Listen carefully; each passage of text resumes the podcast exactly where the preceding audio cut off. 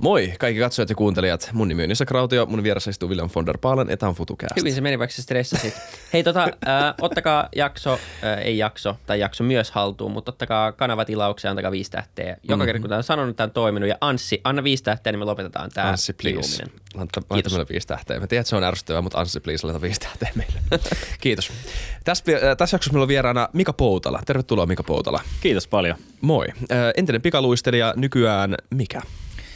No kyllä mä ehkä tituleeraan itseäni yrittäjänä. Se on Joo. ehkä se, niin kuin, se ykkösjuttu. Ja sitten olisi vähän tuommoista aloittelevaa niin kuin kunnallispoliitikon aineesta, että mä oon Espoon kaupunginvaltuutettu. Mm, joo, ni, nimenomaan kristillisdemokraateissa, eikö vaan? Just näin. Puhutaan ehkä siitäkin myöhemmin. Mutta meillä on paljon puhuttavaa tänään, eikö vaan? Kyllä, kyllä. paljon puhuttavaa. Sä laitat meille viestiä, tosi mielenkiintoista viestiä. Tota, sä oot kuulemma kuunnellut meitä, ollaan todella otettuja tästä. Mä itse asiassa aina vähän mietinkin kotona tälleen niin kuin egoani hyväillen, että kuka kohan tuolla maailmassa meitä kuuntelee. Miika Poutala oli yksi niistä. joo, joo. Siis mä muistan, mä tota, kolme viimeistä vuotta, kun mä luistelin, eli 2015-2018, niin silloin mä löysin podcastit. Ja silloin mä niin kuin rupesin etsiä podcasteja. Ja mä oon kyllä teitä kuunnellut varmaan niin kuin pari vuotta. Yksi asia, mikä, niin kuin, mikä on niin kuin ollut semmoinen niin vaikuttavin asia on se, että on niin ihan ihmeellistä, että miten te pystytte niin kuin asiasta kuin asiasta tavallaan niin keskustelemaan niin asiantuntevasti. Sitten mietin, että jätkät varmaan käyttää niin kuin, tiedätkö, päiväkaupalla tuohon niin kuin, tota, pohjustamiseen ja kaikkea. Nyt kun mä katson, niin nauratte sen verran, että todennäköisesti ei mene ihan näin. Mutta se, siis se on niin kuin mun mielestä mahtavaa, että, että semmoinen niin kuin yleissivistys ja semmoinen niin kuin, jotenkin se heittäytyminen siihen, mm. se on ollut mikä on tavallaan mua koukuttanut siihen. Sitten totta kai siellä on mielenkiintoisia vieraita, mutta tota, se on ollut mun mielestä tosi makeet. Joo, mä laitan kyllä, siis no, tähän mä en tätä mä en ole kauheasti stressannut. Mä tiesin, että tämä tulee menee hyvin, että tässä ei, tässä ei puhuta niin ehkä tietotaito intensiivisistä aiheista. Ja ehkä mulla on muutenkin hyvä kosketus tähän näihin aiheisiin, mistä tähän puhutaan, tänään puhutaan. Mutta kyllä mulla menee tunteja, monia monia tunteja tähän. Mutta se on itse asiassa osa tätä. On olemassa se klisee, että jos sä teet se, jos teet mitä rakastat, niin sä et tee päivääkään duunia. Mm. Niin mulla on semmoisia hetkiä päivässä, kun mä en huomaa, milloin mun NS-duunia vapaa-aika on alkanut. Et jos mä oon lukenut jotain juttua tai tehnyt taustatutkimusta, niin se saattaa mennä ihan siis, siinä vierähtää aika samalla tavalla kuin vapaa-aika vierähtää. Mm. Ja se tuntuu hyvältä kyllä. Mutta joo, kyllä tulee paljon pohjistettua näitä jaksoja. Mutta enemmän susta, mikä ei meistä. tota, no käy sekin. tota, sä oot öö, entinen ihan siis maailman tason, ihan siis Suomen huippuja, mutta myös maailman tasolla niin kuin ihan huippuja pikaluistelijoita, mutta kuitenkin pika, niin kuin huippuurheilija. Öö, missä vaiheessa sä, paljon ihan alkuun, missä vaiheessa aloitit urheilemaan ja mikä oli sun eka laji ja missä vaiheessa tuli pikaluistelu tai luistelu ylipäätään kehiin? Joo, tota, mulla oli seitsemänvuotiaana elämässä semmoinen tosi vaikea tilanne, mun isä kuoli syöpään. Hmm. Ja tota, mä kävin terapiassa, äitivterapiaa eri paikkoihin, yritettiin ja, niin kuin, löytää siihen apua ja, ja tuntui, että se ei vaan löytyy. Mä oon aina ollut semmoinen tosi iloinen ja energinen lapsi, mutta sitten siinä vaiheessa tota, jotenkin se, se katos, katos mun elämästä – mutta tota, sitä äiti keksi, että hei, mitä jos olisikin joku urheiluharrastus. Sieltä sai uusia kavereita, hauskaa tekemistä ja, ja sitä kautta mut vietiin pikaluisteluun. Vähän niin kuin sattumalta, että yksi äidin vanha koulukaveri harrasti pikaluistelua ja se oli sitten jossain tapaamisessa kysynyt, kysynyt mun äidiltä, että haluaisiko pojat tulla kokeilemaan. Et ei mulla ole ollut milloinkaan niin kuin pienenä unelma, että mä haluaisin luistella miljoonia ihmisten edes sukkahost jalassa. Et, ei, se niin kuin, ei se siitä ollut lähtenyt. Niin mutta... se ei ole se, mistä sä tykkäät. niin. Mähän on siis ollut tämmöinen räppäri oikein, että se, se välillä ollut sille vähän noloa jopa vetää se trikoa ja alkaa ja tiedätkö, mennä tuolla, mutta tota, mutta siitä se lähti liikenteeseen. Mut siis, ja, mitä, kuinka vanha sä olit? Mä olin seitsemänvuotias. Okei, okei, okei. Ja se on ollut mun ensimmäinen niin kuin, oikea semmoinen laji. Totta kai mä oon aina tykännyt niin kuin, liikkua ja urheilla ja tämmöistä näin. Ja skeittaaminen oli mulle lapsena ihan niin kuin, mun lempparipuuhaa ja tälleen näin. Mutta, mutta se on ensimmäinen tämmöinen virallinen urheiluharrastus, mikä mulla on koskaan ollut. Joo. Ja tota, niin, no niille, jotka ei tiedä, kaikki ei kuitenkaan ehkä seuraa pikaluistelua, mutta nimi on varmaan monelle kuitenkin tuttu urheiluruudusta vähintäänkin silloin, kun, onko urheiluruudu muuten vielä juttu? Mä luulen, että se on. Mutta tota, onko telkkari vielä juttu? Miten, mm. miten, tota, miten siitä sitten tavallaan matka sieltä ihan niin kuin absoluuttiselle huipulle tuossa lajissa, niin, niin ei tarvitse kertoa ihan koko tarinaa, mutta niin kuin parhaita paloja. Joo, No siellä on selkeästi semmoisia muutamia niin kohtia, mitkä ratkaisi sen, että, että mä nousin sinne huipulle. Ehkä äh, yksi merkittävä oli tuossa lukioaikoina. Mä kävin Mäkelärin urheilun lukion kyllä, että mä silleen niin kuin tiesin jo suht varhain, että mä haluan niin kuin yrittää, yrittää pitkälle. Mutta mä en ollut hirveän niin kuin motivoitunut silloin vielä, että silloin oli aamutreenit ekaa kertaa niin kuin siellä Mäkelärinteen lukion toimesta ja sitten oli illalla niin kuin normaalit treenit ja Mä sitten välillä aina vähän sluibailin siellä treeneissä. Muistan semmoisen hetken, kun tota, semmoinen Mäkelärinteen lukion tämmöinen valmentaja ja sitten veti meille treenejä ja me oltiin semmoisessa peilisalissa, me tehtiin kuntopiiriä ja sitten aina kun se katsoi jonnekin muualle, niin mä sitten vähän niin kuin sluibailin siellä takana ja en fiksuna kaverina tajunnut, että jos on peilisali, niin se ehkä näkee silloinkin mut, vaikka mä en katokaan. Ja sitten se valmentaja sanoi, että hei, että, että Mika, että jos sua ei kiinnostaa, sä voit lähteä menemään. Ja mä oon ollut vähän semmoinen näsäviisas nuorena. mä sanoin, että no ei mua itse asiassa tänään kiinnostaa, että jatketaan huomenna. Sitten mä lähden menee. Ja tästä tuli seuraavan päivän sitten koulun käytöllä vastaan ja sanoi, että, että mua harmittaa, että sä heität tuon sun lahjakkuuden hukkaan. Että, wow. että tommonen lahjakkuus, sä heität se ihan romukoppaan. Ja se oli niinku semmoinen ensimmäinen hetki, mikä mut niinku pysäytti. Että, että se joku muu ihminen ei lajista tullut, se oli semmoinen niin yleisvalmentaja, ei lajista tullut, niin huomasi, että hei, että tossa on kaverissa jotain. Ja se ei valitettavasti su- suoranaisesti niin tehnyt sellaista isoa muutosta, mutta se oli semmoinen ensimmäinen ehkä niin kuin, semmoinen herätys, että hei tästä voisi oikeasti tulla jotain, myös niin kuin jonkun muun mielestä kuin tietenkin omissa unelmissa. Mutta sitten äh, isoin muutos tapahtui itse asiassa vasta ekaiden olympialaisten jälkeen. Et mä oon mennyt ihan niinku silleen, niinku pelleilemällä ensimmäisiä olympialaisia, jos näin voi sanoa. Et totta kai mä treenasin kuin ammattilainen, mutta urheilun niinku ulkopuolinen elämä oli ihan mitä sattuu. Ja 2006 vuonna ekat olympialaiset, mä olin ihan siinä kintaalla, varmaan ihan viimeisiä, ketkä sinne valittiin. Mä olin 22. siellä olympialaisissa. Se oli mulle ihan hyvä suoritus, se oli sitä tasoa, mitä mä olin. Mutta sitten sen jälkeen niin kun mä jotenkin pysähdyin siihen, mä olin sille, että mä oon saavuttanut kaiken, mitä mä koskaan halusin urheilussa. Mun unelma oli ihan pienestä asti päästä olympialaisiin. Mutta sitten mä ajattelin silleen, että hei, että, että joko tämä homma lopetetaan tai sitten laitetaan niin kaikki peliin. Ja siinä vaiheessa mä rupesin tekemään oikeasti niin kuin muutoksia mun elämässä, niin urheilu ulkopuolella. Mä rupesin laittaa niin kuin ravintoa kuntoon, uniasiat rupesi kiinnostaa hirveästi. Ja sitten myös tavallaan, että mitä tapahtuu pään sisällä. Vähän niin kuin semmoinen itsensä uskominen, mm, Kuinka sä tässä vaiheessa? Mä oon tässä ollut jo paljon yli parikymppinen. Joo. Eli joo, varmaan 23, 24. Et mä oon niin itse asiassa tosi... Kuitenkin nuori mies. Nuori mies ja tämmöinen niin henkinen kasvu ja kehitys vielä, vielä matkalla selkeästi, mutta mut silleen niin kuin, että – et jos miettii jotain niin kuin, tiedätkö, uintia tai voimistelua, niin sä oot jo eläkeikäinen niin siinä vaiheessa. Mm. Et, et se, on, niin kuin, se liippuu niin paljon alaista. Mutta kyllä niin kuin, suomalaiset pikaluistajat nousee aika myöhään huipulle sen takia, että Suomessa ei olosuhteet. Suomessa ei ole yhtään pikaluistelua hallia. Me joudutaan aina matkustaa ulkomaille vaan treenaamaan. Mm. ei pelkästään kilpailemaan, vaan treenaamaan. Ja jos mä luistelen pää, niin kuin vuodessa, sanotaan sata päivää tai satana päivänä, niin tuolla mun kilpakumppanit luistelee 150-170 päivää vuodessa. Eli niin on, niillä on niin paljon niitä kertoja. Jos mietitään tämmöisiä Malcolm Gladwellin niin kuin tutuksi tuoneita vaikka 10 000 tuntia. Jep. Niin kyllähän sä ymmärrät, että suomalaiset saa sen tuntimäärä aika paljon myöhemmin niin kuin perille, kun sitten taas niin kuin kilpakumppanit, kello on se halli. Niin, niin tämmöistä asiat on vaikuttanut paljon siihen ja totta kai tämä oma käytös. Mutta sitten 2007 vuonna, niin kun mä laitin oikeasti kaiken peliin ja rupesin panostamaan myös urheilun ulkopuolella asioihin, niin kahden vuoden päästä mä sain ekan mitalli maailmankapissa. Ja, eli mä nousin sieltä kahdesta, kahdennesta kymmenestä sijasta sinne niin kuin mitali, mitalitaistoon. Ja sitten seuraavassa olympialaisissa niin kuin, niin tota, mä olin ja sitten taistelin ihan oikeasti mitaleista. Mm. Oliko tämä se 003 vuosi? No se oli se ensimmäinen 003. Mulla on kaksi tämmöistä 003. Ai niin, sulla on niin, puhuttiin tästä ennen. Mennään noihin kohta. Mä haluan vaan sanoa, koska mulla jäi mieleen toi, Tämä saattaa olla yksi sun teemoistakin, mutta siis toi, mitä sun valkku sanoi sulle tai sun opettaja sanoi sulle.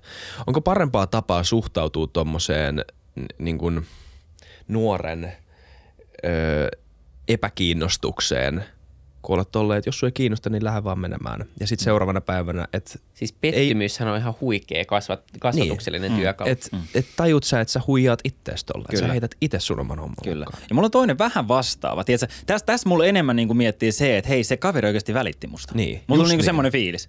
Ja vielä vähän nuorempana, mä olin yläasteella. Ja niin kuin mä sanoin, niin mä rakastin skeittausta. Mutta mä inhosin pyöräilyä. Ja pikaluistelija treenaa, että aika paljon pyörällä. Ja varsinkin maantiepyörällä pitkää, tiedät, se kahden tunnin lenkki, se on tosi tylsää. Tai oli silloin ainakin nuorempana. Ja meillä oli sitä pari kertaa viikossa.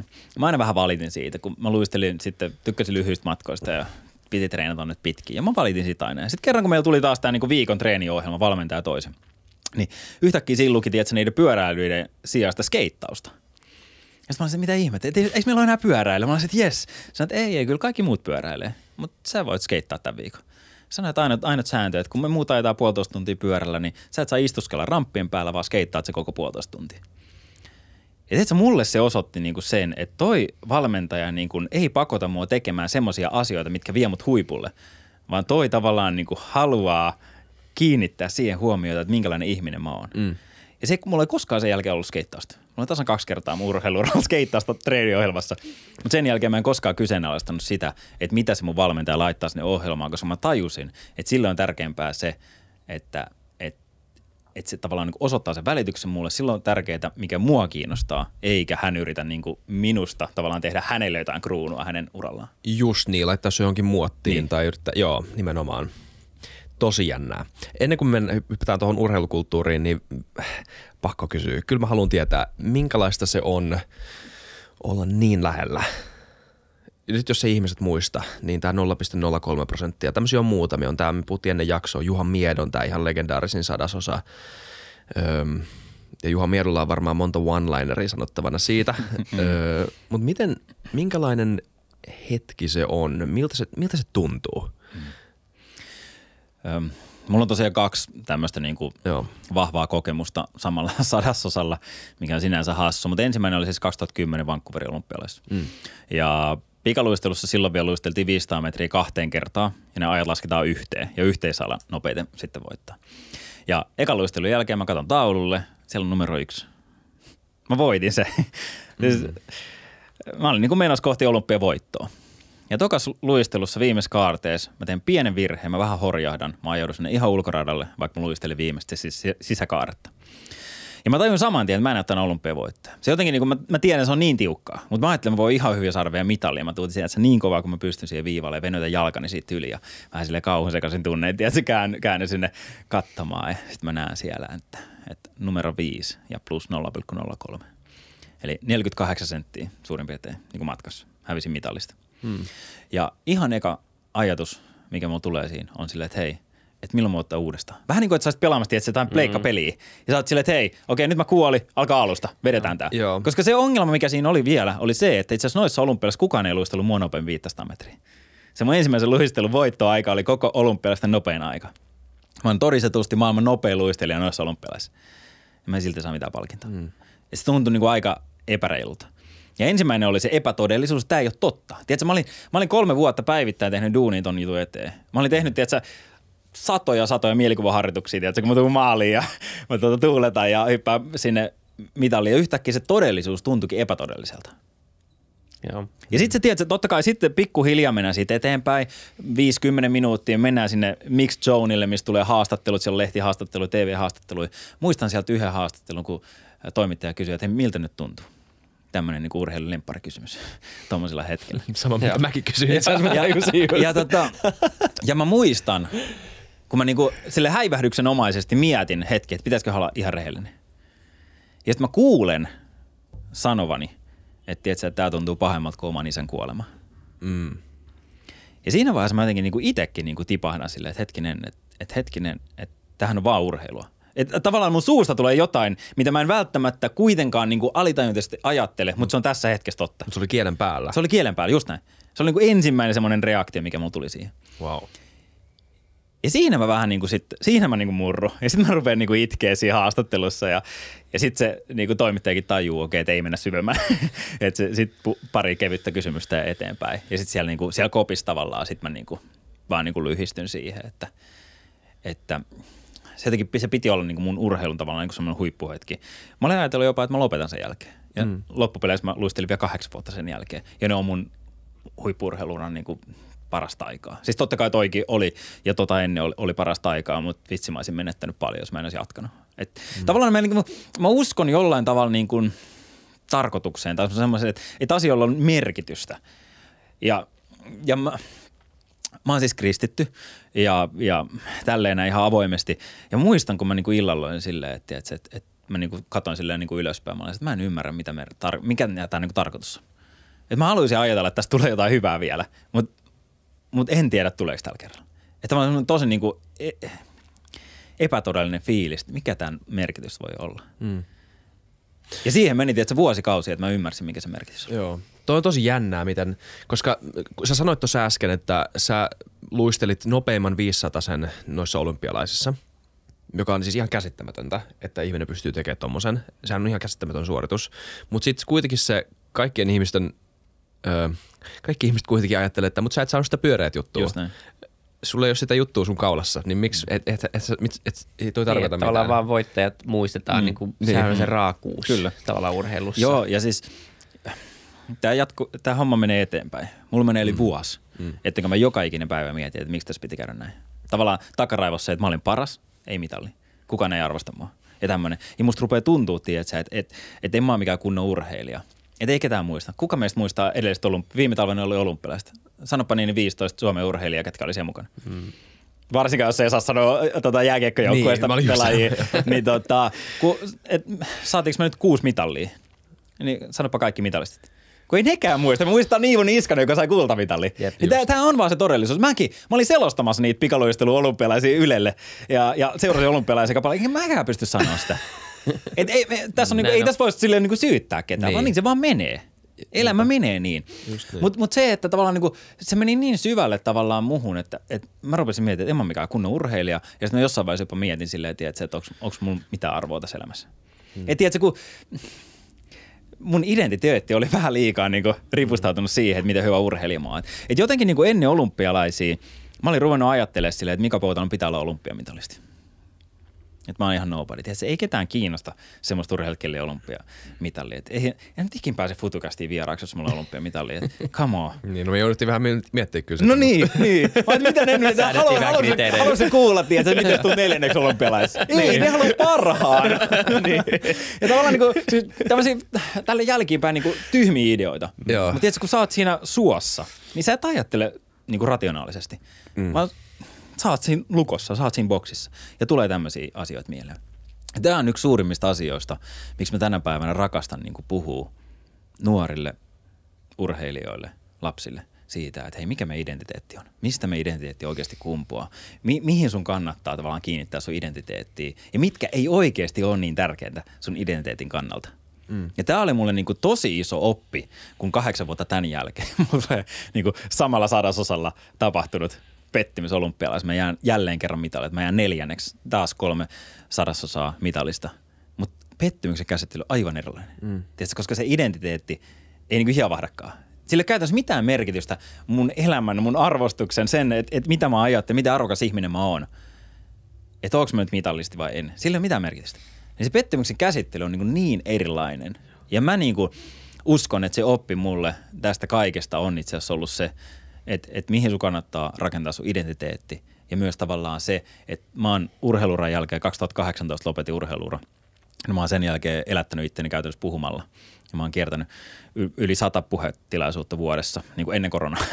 Niin. niin tota, ja vienyt näitä viestejä nimenomaan niin kuin eteenpäin ihmisille. Mä oon niin kuin kokenut, kun, tiedätkö, kun ihmiset tulee niin kuin kertoa se, vitsi, että kiitos, että tulit jakaa tuonne, että tämä itse asiassa avasi jotain mun elämästä. Mä haluan itse asiassa muuttaa noita asioita. Mm. Niin mä koen tavallaan, että se, että se on kaikki sen arvosta. Että en mä haluaisi vaihtaa tätä kaikkea, mitä mä oon saanut kokea tässä näin, niin kuin tiedät, siihen mitalliin. Että kyllä sekin niin, kuin niin sanotusti menettää arvonsa. Se on hienoa silloin aluksi ja, ja sut muistetaan ja tälleen näin, mutta elämässä on niin paljon isompia asioita. Nimenomaan. Ja musta jotenkin tuntuu, että mä oon pystynyt jakamaan nyt niitä isompia asioita niin kuin näiden pettymysten avulla niin sanotusti. Mm. Ja vaikka se on vähän klisee, niin se matka on kuitenkin tärkeämpi kuin se lopputulos. Just tai näin. sen pitäisi olla. Et, et se, että sä sait luistella noin kauan ja sä oot ollut olympialaisissa, niin se ehkä se, mikä kuitenkin muistuu, ihan sama, oot sä sitten nelonen tai ykkönen Mm. loppupeleissä. Totta kai Kyllä. Urheilijat haluaa voittaa Mm. ja kultamitali tuntuu paremmalta kuin nelossia. Ei sitä kannata niin kuin tässä silleen, Mm. mm. mutta et, se on kuitenkin näin ja, ja mä luulen, että tuosta puhutaan liian vähän urheilussa. Ähm, että mitä se teet, tai niin kuin paljon on semmoista, että mitä, mitä sitten kuura päättyy. Ja ei se ole vaan urheilussa, kyllä ihmisillä on tätä ongelmaa myös muutenkin työelämässä, mm. niin kuin perus, perushommissa. Et mitä sitten, kun joku muuttuu ja sä et ole enää se, niin miten sä käsittelet niitä? Sitten tulee vähän niin kuin oikeasti niin kuin PTSD-tilanne mm. tietyllä tapaa, että miten sä, mitä sä sitten lähdet rakentamaan. Ja niitä työkaluja on tosi vähän, tai yllättävän vähän, ottaen huomioon, että on kuitenkin ihan tunnettu ilmiö, että tälleen käy urheilijoille. Niin varmasti niin kuin arvokasta, että siitä puhutaan. Kyllä, kyllä. Joo, ja mäkin niin kuin, sanotaan joku 5-6 vuotta ennen kuin mä lopetin, niin mä innostuin tosi paljon kirjan lukemisesta. Mä rupesin lukemaan ihan älyttömästi kirjoja. Mä luin ensimmäisen vuotena 80 kirjaa sen vuoden aikana ja sen jälkeen siis viimeiset kahdeksan vuotta niin mä oon lukenut 50 kirjaa vähintään joka vuosi. Ja nimenomaan niin kuin itsensä kehittämistä, oppimista, omien aivojen ymmärtämistä ja kaikkea tästä. Ja se teki musta niin henkisesti myös tosi vahvan, kun mä rupesin tekemään harjoituksia niin näistä asioista ja miettimään sitä ja miettimään omia ajatusmalleja, uskomuksia ja kaikkia tämmöisiä. Niin tota, se on niin vapauttanut sen, mutta se mitä me ei urheilussa tosiaan vielä niin ymmärtä just se, että, että mitä, miten tavallaan niin sä, silloin kun sä urheilet, että sä oppisit nauttia siitä. Mm. Että et sä tajuisit, miten arvokasta se on. Että mulla kävi silleen, että kun mä lopetin, ja oli mennyt puoli vuotta. Ja mä katsoin jotain mun kavereita edelleen, tiedätkö, jostain Instagramista, mitä ne tekee. Mä olin, vitsi toi on hurjaa. Että miten noi joku jaksaa tehdä tota. Mä olin ihan samaa 20 vuotta. Mutta kun sä oot siinä loopissa, niin se tuntuu ihan normaalita. Tää on ihan luontevaa. Sä jotenkin ajattelet, että kaikki tekee näin. Ja mä jopa joskus niin mietin, kun joku halusi niin tehdä jotain haastattelua, musta mä olin silleen, että mä kun mun elämässä tapahdu mitään ihmeellistä. niin, tämä on normaalia. Että, jotenkin sä niin totut siihen. Ja mulla kävi tälleen, että mä jotenkin ensinnäkin niin kuin, mä aina ajattelin, että, että, että unelma-elämä alkaa sitten, kun sä saavutat unelman. Mm. Ja mun iso unelma oli päästä olympialaisiin, ekoi olympialaisten jälkeen. Itse asiassa mulla tuli vähän semmoinen, niin kuin, just semmoinen äh, fiilis, että mä, no ei ehkä masennusta voi kutsua, mutta semmoinen vähän tyhjiö. Että, että, että musta tuntuu tosi tyhjältä, ihan niin kuin jotain puuttuisi. Ja kun mä olin ajatellut, että nyt alkaa semmoinen unelma-elämä, tiedätkö, kun unelma toteutuu. Mm. Ja mä tajusin siihen, että, unelma, että itse asiassa niin kuin, menestyminen ei tuo koskaan onnellisuutta, vaan kiitollisuus on onnellisuutta. Hmm. Et se, että me osattaisiin olla niinku kiitollinen siitä, mitä meillä on nyt ja nähtäisiin hyvät asiat. Ja mä rupesin harjoittelemaan tätä asiaa niin paljon, että mä pidin vuoden ajan kiitollisuuspäiväkirjaa. Kirjoitin joka ikinen päivä kolme asiaa, mistä voin olla kiitollinen. Ja aluksi se tuntuu tosi kliseiseltä ja vaikealta. Ja mä kirjoitin tietysti semmoista, no kiitos, että mulla on, mä oon kiitollinen siitä, että mulla on ruokaa. Kiva, että mä saan nukkua sängyssä. Ja ei niinku tullut mitään. Mm, Mut sit, totta kai mulla on ruokaa, totta niin, kai mulla, niin, niin, niin näin. Mutta sitten alitajuntaisesti jotenkin yhtäkkiä meni niinku semmoinen ehkä kaksi-kolme viikkoa, niin mä huomasin, kun mä tiedän, että se käveli jossain kaupungilla, niin mä vaan niin skannaan, tiedät, sille hymyssä sui niin asioita, mitä täällä on. Ja mä olisin, että vitsi, tää on niin hieno paikka elää. Jotenkin sä niin rupesit alitoimintaisesti niin skannailemaan kaikki hyviä asioita. Mm. Ja kun sä keskityt siihen enemmän, niin yhtäkkiä sitä näkyy sun elämässä paljon enemmän. Vähän sama asia, että jos sä saat uuden auton, niin yhtäkkiä näkyy, että niitä on ihan hirveästi niitä autoja enemmän tässä näin. Ja jossain vaiheessa mä ajattelin, että vitsi, mä oon niin kova vaikuttaja. Että totta kai kaikki haluaa samanlaisen auton kuin minä. Ja mm. Sitten mä tajusinkin, että no joo, ehkä se määrä ei, ei lisääntynyt yhtään, mutta kun se on mulle tärkeä asia, niin mä huomioon niitä enemmän. Ja sama asia vähän niin kuin tässä tapahtui. Ja tämä on se, että miten me saataisiin niin urheilijoille, kaikille muillekin ihmisille, että kun sä teet jotain, mitä sä rakastat. Just niin kuin sä sanoit siinä alussa, sä menetät niin kuin sen ajantajoin tälleen näin. Mutta välillä kuitenkin sekin, niin sitä ei arvosta, kun sä tiedät, että mun pitää nyt tehdä tätä, niin se ei tunnu siltä, että mä saan tehdä tätä. Että mm. jotenkin, et, millä me saataisiin sen niin kuin, se arvostusta omaa tekemistä kohtaan, mikä tahansa se onkaan. Joo. Niin kuin ymmärrykseen. Kyllä. Tosi jännä, tuossa on niin paljon puhuttavaa. Siis tota, äm, kuinka paljon tuosta on sitä, että että minkälaisen roolin sä omaksut urheilijana. Kommentois mä oon väärässä, mutta etenkin ton tason urheilija, öö, niin – onko sulla joku ajatus siitä, mikä, niin minkälaisena ihmisenä sä pidät sua, minkälaisena sä pidät sä duuni? Se ei ole pelkästään varmaan sitä, että nyt mä vaan luistelen mahdollisimman kovaa, vaan niin sun identiteettiin kuuluu se, että nyt mä näytän kuinka par, niin kuin paljon parempi mä oon kuin kaikki muut ja me edustamme meidän maata, me näytetään niin kuin kuinka paljon parempi suomalainen pikaluistelu on kuin kaikki näiden, kaikkien näiden muiden maiden pikaluistelu. Ja niin äärimmäisen esimerkki tästä on muista, kun Mike Tyson kävi onko se Roganin podissa puhumassa. Siis mun mielestä niin pysäyttävin osa sitä oli, ö, sitä kun se kuvailee, että miten Cas D'Amato, sen valmentaja, joskus nuorempana, oli siis niin kuin melkein kirjallisesti hypnotisoinut tämmöistä 13-14-vuotiaasta Mike Tysonia sille, että sä oot, niin kuin, kukaan ei pysty niin kuin, voittaa sua. Että sä, et sä meet tonne, että niin kuin me tiedään, että niin kuin, sulla on niin kuin, kaikki näitä epävarmuuksia, mutta kun sä, kun sä oot tota, ringissä, niin kukaan ei, sä oot eläin, sä oot, sä oot yli-ihminen. Siis puhut näin niin kuin teinille. Oikeasti manipuloi ihmisestä niin kuin semmoisen niin kuin superurheilijan. Mutta onko toi sitten, niin kuin, mietitään kokonaisuutta, mietitään ihmistä, jonka, ähm, niin sitä kokonaisidentiteettiä, mistä sä puhuit, niin, niin vaikuttaa jotenkin tosi epäsopivilta tai huonosti yhteensopivilta niin kuin malleilta. Miten sä palaudut ns. normaaliin elämään ö, huippurheilijauran jälkeen, etenkin jos sun niin kuin, ö, identiteetti ei ole toteutunut sillä tavalla, mitä sä alun perin luulet, että se toteutuisi? Saat sä kiinni tästä joo, ylipäätään? Joo, niin. joo saan, saan hyvin ja Ja tässä mä vähän just sanoin sitä, että mun mielestä meillä on liikaa urheilijoita, ketkä on vain urheilijoita eikä ihmisiä. Eli mm. tavallaan niin kuin, se, se, mikä sulla on niin kuin ongelma huippuurheilusta, sun pitää elää huippuurheilijana 24-7. Ei ole tänä päivänä, sä, ei ole mahdollista, että sä pärjäät urheilijana. Niin. Jos sä tiedät, että sä, sä treenaat neljä tai kuusi tuntia päivässä ja sit sä elät muuten niin sanotusti ihmisenä välittämättä urheilusta – niin se ei enää vaan toimi. Niin. Että et taas on niin kova. Mutta samalla sun pitäisi ymmärtää, että sä oot ennen kaikkea ihminen ja sä oot päättänyt urheilla. Ja sä sen takia haluat elää tietyllä tavalla. Sä et joudu tekemään kompromisseja, vaan sä haluat tehdä kompromisseja. Sä oot päättänyt tehdä kompromisseja. Et kun mullekin on tosi paljon sanottu silleen, että et, et, et miten sä oot niinku jaksanut, kun sä oot joutunut niin paljon niinku missaa kaikki tiedätkö, juhlia ja häitä ja synttäreitä ja bileitä ja tämmöisiä. Mä sanoin, että en mä ole mitenkään joutunut niitä jättää väliin, vaan mm. mä oon halunnut, mä oon päättänyt. Ja totta kai se ei ole aina tuntunut kivalta. On ollut semmosiakin, mihin mä olisin niin sanotusti halunnut mennä. Mutta mulla oli vielä isompi unelma, mikä tavallaan niin kuin ajoi sen yli. Ja mun ystävät, ne jotka oikeasti mun ystäviä, niin kyllä ne on ymmärtänyt se aina.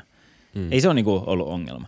Mutta tuosta lopettamisesta, niin niin siis, jos mä eka kerron niin kuin oman kokemukseni siitä ja sen jälkeen mä kerron tavallaan niin kuin ehkä myös toisenlaisia ajatuksia, niin mulla oli semmoinen tilanne, että, että jo viisi vuotta ennen kuin mä lopetin, niin tota, mä rupesin valmistautumaan siihen lopettamiseen. Mä tiesin, mitä mä haluan tehdä. Mä rupesin harjoittelemaan siihen, mä rupesin luomaan kontakteja. Ja sitten kun se tapahtui, niin tavallaan niin mä hyppäsin toista unelmasta toiseen unelmaan. Mulla oli, niin kuin, se meni niin kuin, ihan niin kuin, tavallaan niin kuin saduissa, että et, ei edes leffoissa, koska leffoissa on aina jotain vaikeuksia. mutta mulla se niin kuin meni tolleen. Että et mä tiesin, että mä haluan toimia puhujana, mä haluan olla yrittäjänä. Ja saman tien, että olympialaisten jälkeen mulle ruvetaan soittaa, niin kuin, että hei, voisit tulla juttu puhua meidän yritykseen ja mä en olisi ilmoittanut, että mä lopetan enkä mitään. Eli se meni niin kuin ihan unelma. Mutta siitä se tavallaan kuin pohjusti se, että mä olin kahdeksan vuotta aikaisemmin tehnyt sitä identiteettityötä tosi paljon. Mm. Eli se identiteetti oli vahvistunut siitä. Ja sitten taas se, että, että mulla oli silloin, kun mä lopetin, mulla oli jo kaksi lasta, mikä kanssa niin kuin yleensä vaikuttaa elämään silleen, että sulla on elämässä myös muutakin kuin Jep. se urheilu. Eli siinä on niin monia semmoisia asioita, mitkä niin auttoi. Mutta kaikkein vaikein tilanne on siinä vaiheessa, kun ihminen joutuu lopettaa vastoin omaa tahtoa. Esimerkiksi loukkaantumiseen mm. tai ei saa uutta sopimusta ja jotain tämmöistä näin. Ja sitten jos se tavallaan se identiteetti on täysin. Ja se on niin ne vaarallisia. Niitä me luetaan sitten niin iltapäivälehdistä, että mitä tapahtuu ja korkki auki ja tämmöisiä näin. Ja mä uskon, että se on nimenomaan se, että sulla tulee semmoinen tunne, että et, et sä ole enää mitään. Et se, silloin kun sä lopetat, niin et sä enää kutsui mihinkään niin VIP-juttuihin – ei, sulla, ei toimittajat soittele sulle, että hei, no miten sulla menee treenikausi. Ei heittomerkeissä ketään ole enää kiinnostunut susta. Mm. Ja kyllä totta kai sä ymmärrät, kun sä oot tottunut jonkunlaiseen elämään, ja se on tietyllä lailla ihmisille tuo myös sitä arvon tuntoa, että sä oot merkityksellinen jollekin ihmisille. Mm. Ja sitten yhtäkkiä tavallaan niin se kaikkein näkyvin kohta otetaan sulta pois. Totta kai toivottavasti sulla on ne läheisesti ihmiset, ketkä pystyy tuomaan sitä tasapainoa, mutta varsinkaan jos vielä niitä ei juurikaan ole, niin me ollaan niin tosi vaikeasti niin tilanteessa. Ja ei, ei tämä kosketa pelkästään urheilua. Ei, ei todellakaan. Mä sanon, että yrittäjät voi niin kuin, samaistua tosi paljon, mutta ihan yhtä lailla niin kuin kuka tahansa työntekijä, ketä tekee oikeasti intohimoisesti sitä työtä. Että silleen, että sä oot oikeasti niin kuin sydämellisiin mukana ihan samalla tavalla. Niin, eläköityminen on tosi vaikeaa esimerkiksi näin. monelle. Hmm. Tulee ja siksi me nähdään näitä tu- kaikki tilastoja, että hmm. Et eläköitymisen jälkeen tai sen jälkeen, jos sä oot eläkkeellä ja puoliso kuolee, niin yleensä aika nopeasti kuolee se toinenkin puoli.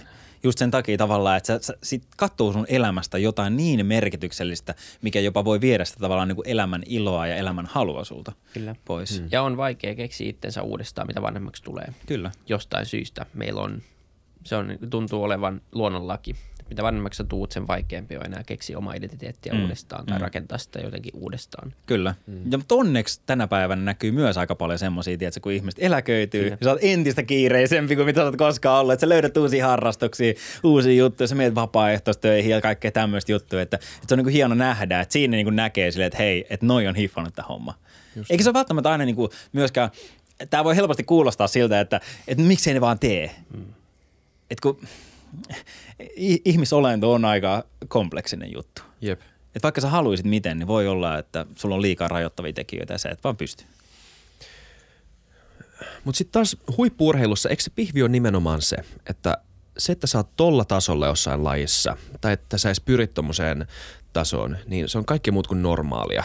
Siis sun pitää olla sulla pitää olla täysin epänormaalit ja siis äärimmäiset tavat, äärimmäinen omistautuminen, että voit saavuttaa jotain noin äärimmäistä suhteessa muihin ihmisiin, jotka tekee samaa juttua.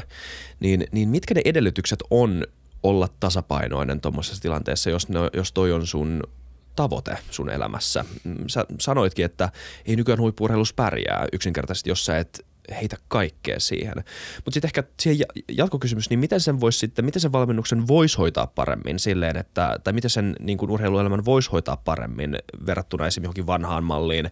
Puhuttiin ennen jaksoa, että, tota, että ennenhän oli paljon tunnetumpaa tämmöinen niin tosi militaristinen, autoritäärinen niin johtamistapa täysvastakohta tälle sun Mäkelärinteen opettajalle, mm. joka olisi niin kuin, muussa tilanteessa huutanut sulle varmaan niin kuin, niin kuin oikeasti varmaan niin kuin, ollut vihainen sulle kuukauden, ehkä laittanut niin kuin, siivoamaan sen hallin tai jotain, tai sen jumppahuoneen tai mitä tahansa, jotain tämmöistä mitä tahansa.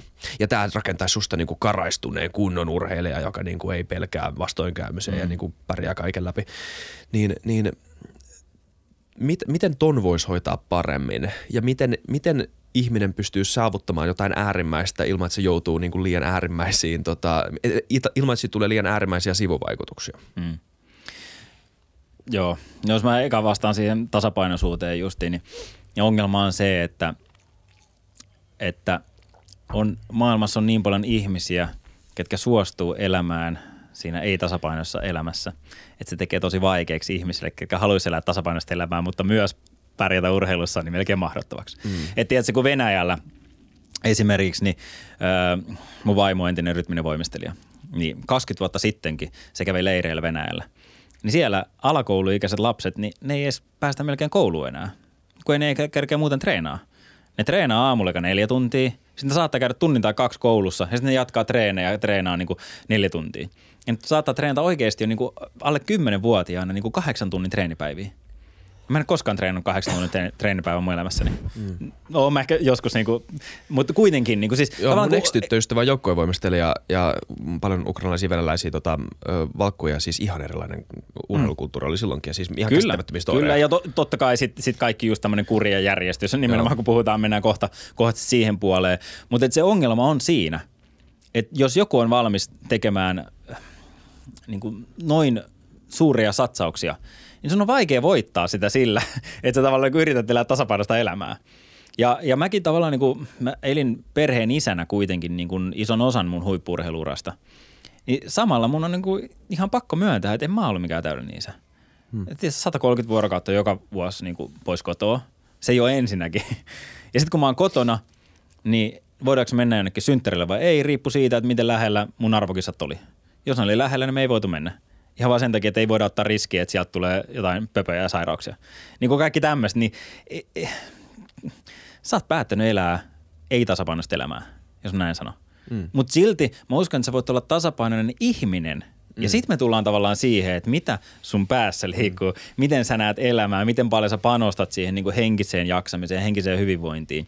Ja se on mun mielestä, nämä on kaksi täysin eri asiaa. Okay. Mutta jos mennään tuohon autoritääriseen, niin kuin, mä puhun ehkä enemmän niin kuin autoritäärisestä valmentamisesta, mm. en niinpä, niinkään niin kuin autoritäärisestä urheilusta, että urheilijat harvoin on, mutta autoritäärinen Joo. johtaminen ja valmentaminen on ollut se tapa, mitä on tehty niin kuin ennen vanhaa ja mikä on nyt jäämässä selkeästi niin kuin taakse, ainakin tämmöisissä niin kuin sivistysvaltioissa, jos näin voi sanoa. Ja, ja se, mitä niin kuin on ruvettu niin kuin enemmän ja enemmän miettiä, tämä ehkä korostuu vielä enemmän niin kuin joukkuelajeissa. Ja on ollut semmoinen mentaliteetti, että tavallaan niin kuin on yksi ohjelma ja kaikki tekee sitä huolimatta siitä, minkälaisia urheilijoita siellä on ja mitä ne urheilijat oikeasti niin tarttisi siihen kehittymiseen. Ja mennään sillä. Jos sä kyseenalaistat jotain, niin ensinnäkin sulle huudetaan, sun nöyryytetään, sun rankaistaan, sä et pelaa välttämättä. Mm. Ja tavallaan niin on käytetty semmoisia niin keinoja, mitkä ei ole niin ok enää tänä päivänä. En tiedä, onko se koskaan ollut ok, mutta siihen ei puututtu, mutta nyt niihin on ruvettu puuttumaan. Ja mä uskon, että se ei myöskään vie sua parhaalle mahdolliselle tasolle, niin kuin joukkueena tai yksilönä. Ja siihen äh, ensimmäinen asia, minkä takia, on se, että ihmiset on erilaisia. Että oikeasti, jos sulla on joukkueessa 20 pelaajaa, niin ei ne kaikki tarvitse samoja asioita. Joku toinen kyykkää 200 kiloa, joku toinen mm. kyykkää 130 kiloa. Joku, jollain toisella on vahvuutena nimenomaan sillä kulmassa pelaaminen ja se tarvitsee se voima. Jollain toisella on se, että sä oot ketterä, nopea, ää, niin kuin monipuolinen hyökkääjä. Ei mitään järkeä, ne tekee samanlaista treeniä. Jolloin tavallaan me tullaan siihen, että meidän pitää enemmän nähdä, että minkälainen se ihminen on, mitä se ihminen tarvii. Ja sen jälkeen me tullaan siihen, että me lähdetään ihmislähtöisesti myös niin kuin keskustelemaan siitä, mitä ihminen tarvii. Koska niin usein urheilujohtaminen ja valmentaminen on sitä, että valmentaja tietää kaiken. Ja me tehdään noin. Ja mullakin on uralla ollut tosi paljon erilaisia valmentajia. On ollut eri maalaisia valmentajia. Ja, ja tota, on ollut tosi erityyppisiä juttuja. Mutta mitä vanhemmaksi mä oon tullut, niin mä oon myös vaatinut tavallaan sitä keskustelua. Mä oon mm. vaatinut sitä, että mä haluan olla mukana tässä niin kuin treeniohjelman suunnittelemisessa. Mä haluan, että mä tiedän, minkä takia me tehdään mitäkin asiaa. Mä oon joskus ollut varmaan vähän ärsyttäväkin niin kuin valmennettava, koska mä oon kyseenalaistanut niin paljon asioita. Sen takia, että tavallaan, että, että mä haluan, että myös se valmentaja miettii, että minkä takia me tehdään näitä asioita, eikä, että me ollaan aina tehnyt näitä juttuja. Ja mä uskon, että sen takia mä nousin silloin 2010 vuoden olympialaisiin niin hyvälle tasolle, koska silloin kun mä tein ne muutokset se ekojen olympialaisten jälkeen, niin silloin me nimenomaan aloitettiin mun valmentajan kanssa semmoinen enemmän keskusteleva. Mulla oli vuosi sitä ennen oli vaihtunut valmentaja, mutta silloin me vasta aloitettiin niinku semmoinen keskusteleva niinku, ää, kanssakäyminen. Ja siitä tuli oikeasti semmoista niinku vuorovaikutteista siitä meiningistä. Ja mä uskon, että tämä on niinku tulossa enemmän ja enemmän. Ja mun mielestä ehkä niinku eniten tästä pitää ääntä esimerkiksi Erkka Westerlund – tota, niin, mm. niin, se on puhunut tästä niin kuin tosi paljon ja mun mielestä tosi hienosti ja kirjoittamassa kirjassaankin tästä asiasta. Joo, ja niin kuin monet pelaajat puhuu Erkka Westerlundista näillä sanoilla nimenomaan. Sitä, sitä mä oon paljon kuullut.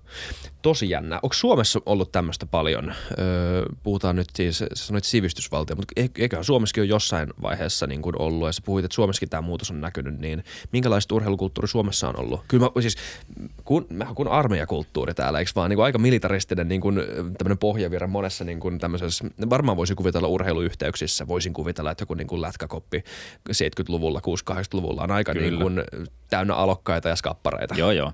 O- on ilman muuta. Siis urheilu on perustunut siihen.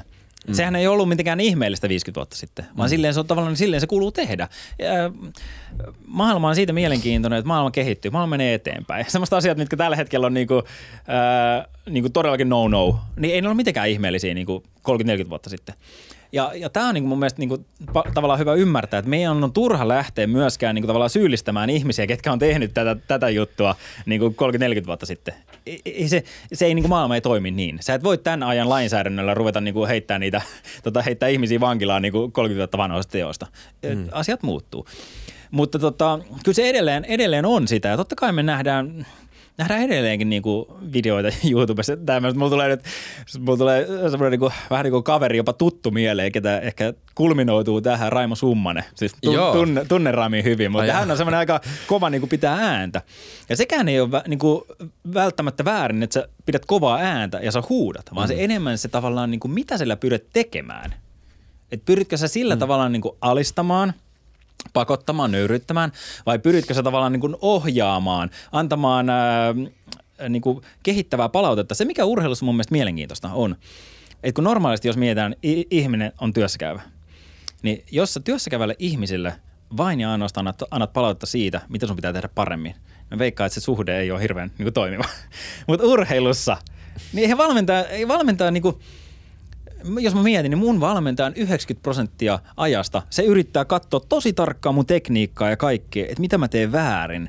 Että mä voisin vielä pikkasen parantaa, koska ei se hyödytä mitään, että sanoo että tuo oli tosi hyvä.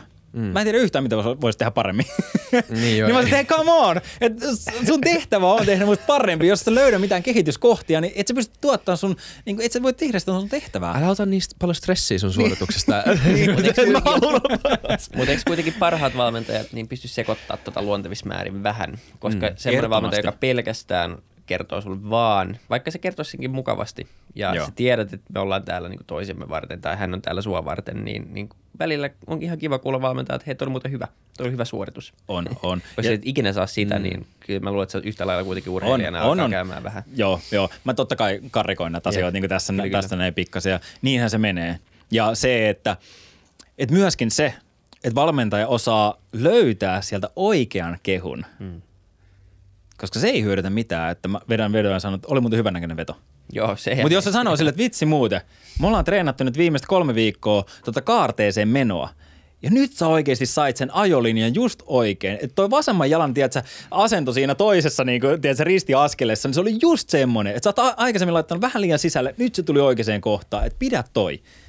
jolloin mä sisäistän, että hetkinen, okei, se oli muuten toi juttu, mistä se mua kehuu. Mä haluan tehdä sitä enemmän. Kyllä. Mutta yleinen kehuminen, niin se ei hyödytä mitään. Totta kai, jos valmentaja löydä mitään, niin se on parempi kuin ei mitään. että sä sanot silleen, että tällainen oli hyvä meininki, hei, nyt pidetään toi meininki jatkossakin. Joo. Se on hyvä asia. Niin sä voit kehua ehkä niinku yleistä asennetta tai, tai Niin, niinku hyvää kai. treeniä, mutta joo, totta kai niinku tavallaan pedagogisessa mielessä niin on paljon parempi kehua todella spesifisti. Ihan samalla Kyllä. tavalla kuin on kri- hyvä kritisoida todella spesifisti. Kyllä, spesifisti ja saman tien sen tilanteen jälkeen, Kyllä. jolloin sille voi vielä tehdä mitään.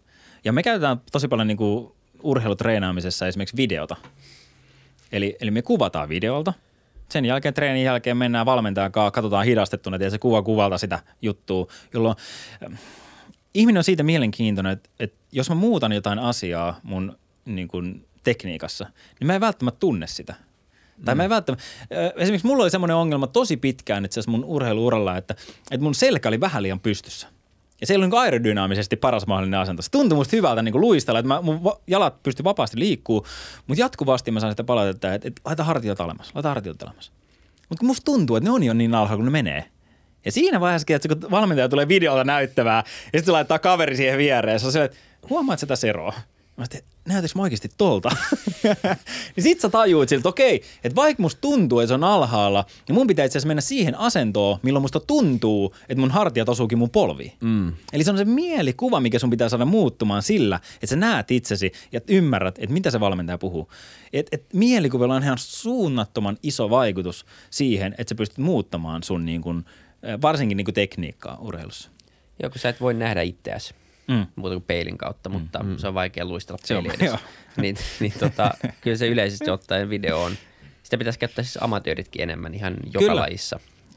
Mutta se on aina, se on vähän kuin oman podcastin jakson kuuntelu, mitä ei kyllä tule harrastettua melkein ikinä, koska se on niin kauheata.